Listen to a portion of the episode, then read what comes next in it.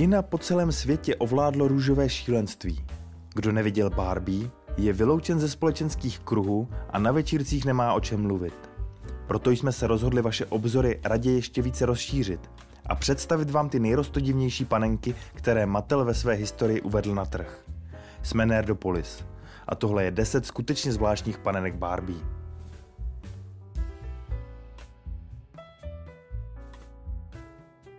Oficiální popis sady panenek Elvise Presleyho a Priscily Presley zní takto.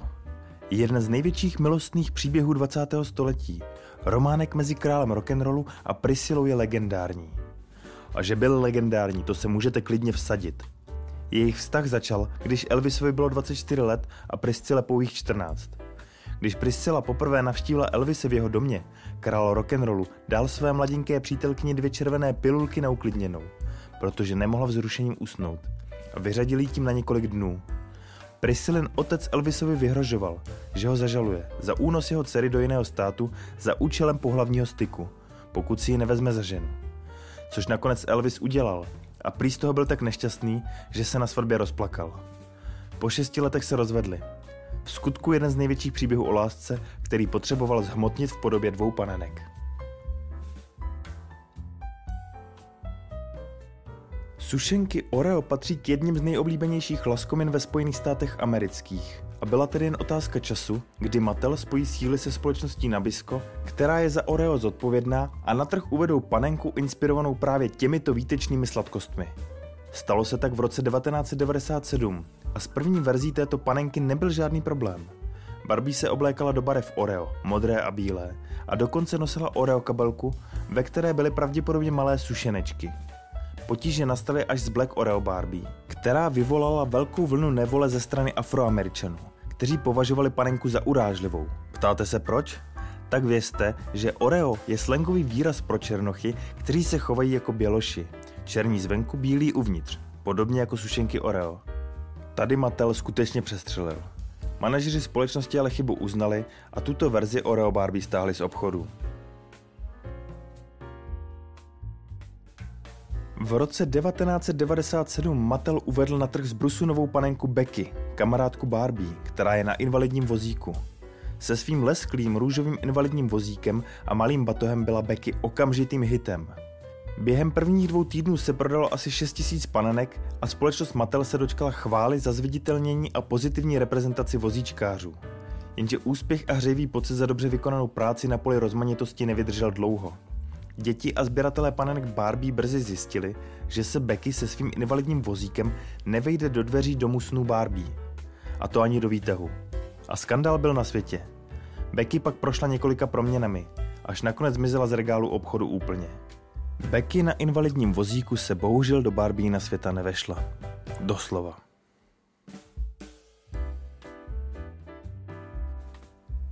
Margaret Midge Hadley Sherwood je nejlepší kamarádka Barbie a za manžela má Elena Sherwooda, se kterým má tři děti. Přestože Mitch Mattel vyrobil už v roce 1967 a její děti byly vyobrazeny v brožurce, která byla součástí koupené panenky, svoji reálnou podobu dostala až v roce 2003 v rámci řady Happy Family. A tady to začíná být zajímavé. Mitch je tady představená jako těhotná a v jejím břiši jste mohli najít malou panenku novorozence Niky. Dítě bylo možné přichytit pomocí magnetu uvnitř výjimatelného Luna Mitch, což vedlo ke kontroverzi mezi některými fanoušky panenek Barbie. Ti tvrdili, že je panenka nevhodná pro děti z důvodu, že by mohla podpořit těhotenství u mladistvých jako něco běžného. Dalším problémem bylo, že tahle Barbie neměla na svém prstu snubní prsten a v balení jste ji našli bez Alana. V očích konzervativců tedy šlo o nesezdanou matku. Řada Happy Family byla raději stažena z prodeje.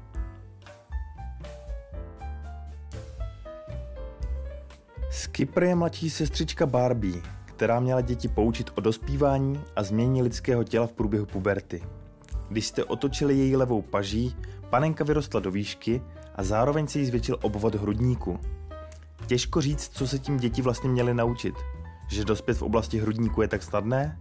Zajímavé také bylo, že nápis na krabici doslova oslavoval její změnu z rostomilé malé holčičky na vysokou a v duc partiích zaoblenou teenagerku. Přestože si Skipper vysloužila velkou kritiku, Mattel se pro ní rozhodl vytvořit další kamarádku s názvem Growing Up Ginger.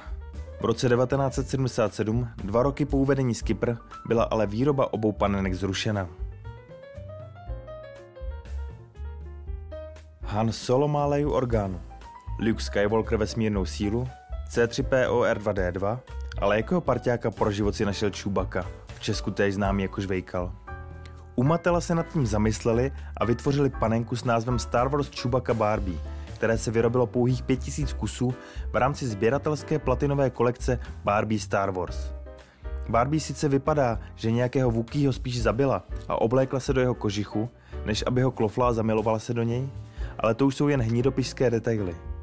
V rámci Star Wars kolekce se také vyrobily panenky, kde je princezna Leia, C3PO, R2D2, Darth Vader, Chewbacca a Ray Barbie. Jak už název Teen Talk Barbie napovídá, jedná se o panenku, která mluví jako teenager. Představena byla v roce 1992 a panenka obsahovala hlasové zařízení, které po stisknutí tlačítka vyslovilo náhodně jednu z naučených frází. Problém nastal ve chvíli, kdy Teen Talk Barbie řekla větu Matematika je těžká. A co má být, ptáte se? Vždyť je to pravda. Dokonce i Einstein či Oppenheimer neměli matematiku v oblibě. Ale američtí pedagogové, včetně Národní rady učitelů matematiky, namítali, že vyřčení této fráze škodí a vzbuzuje u dívek nechuť ke studiu matematiky. Zejména když zbytek věd panenky byl o nakupování. Matel se později omluvil a tuto větu z mluvícího zařízení panenek vymazal. Těm, kteří si již tuto Barbie zakoupili, nabídl očkodnění v podobě nové panenky s jinou větou. Následující Barbie možná není až tak kontroverzní, jako spíš nechutná. Pes Tenr je zvířecí miláček Barbie, který na počkání kálí bobky na zem.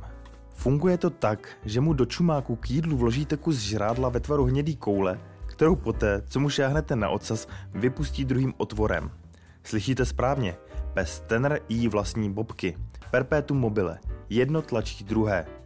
Barbie pak může svým příručním vysavačem bobky sezbírat a další den mu je dát zase k jídlu. Pokud vás baví uklízet výkaly po druhých a dávat je ostatním do pusy, byla by tahle Barbie i se svým mazlíčkem přesně ta pravá odmatela pro vás. V roce 1965 odhalila nová panenka Slumber Party Barbie skvělý návod, jak si udržet vysněnou postavu a nepřibrat. Víte, jaká byla její rada? Nejíst. Krabice s panenkou Slumber Party Barbie obsahovala rostomilé pyžámko, hřeben, váhu, natáčky do vlasů a malou knížečku, ve které jste se mohli dočíst právě tuto radu. Pokud jste plastová panenka, tak je to asi skvělý tip. Ale pokud potřebujete jíst, aby vaše tělo mohlo vůbec fungovat, těžko říct. Panenka měla v balení i vlastní váhu s nálepkou ukazující směšných 110 liber, což je kolem 50 kg. O rok později byla tato nálepka z balení odstraněna. Knížečka se skvělou radou ale zůstala. U názvu Alfred Hitchcock The Birds Barbie Doll vás pravděpodobně napadne, že spojení Alfreda Hitchcocka a Barbie mohlo dopadnout hůř. Že by z toho klidně mohla vzniknout třeba Psycho Barbie, která by znázorňovala slavnou scénu ve sprše v neméně slavném hororu, kdy je Marian Craneová pobodána a zavražděna Normanem Batesem. Pokud na to nahlédneme z tohoto úhlu, zdá se vlastně Barbie spodobnění Melanie Danielsové, na kterou útočí tři ptáci, kteří jsou součástí balení, vlastně úplně v pohodě. Panenka vznikla v rámci 45. výročí od premiéry filmu.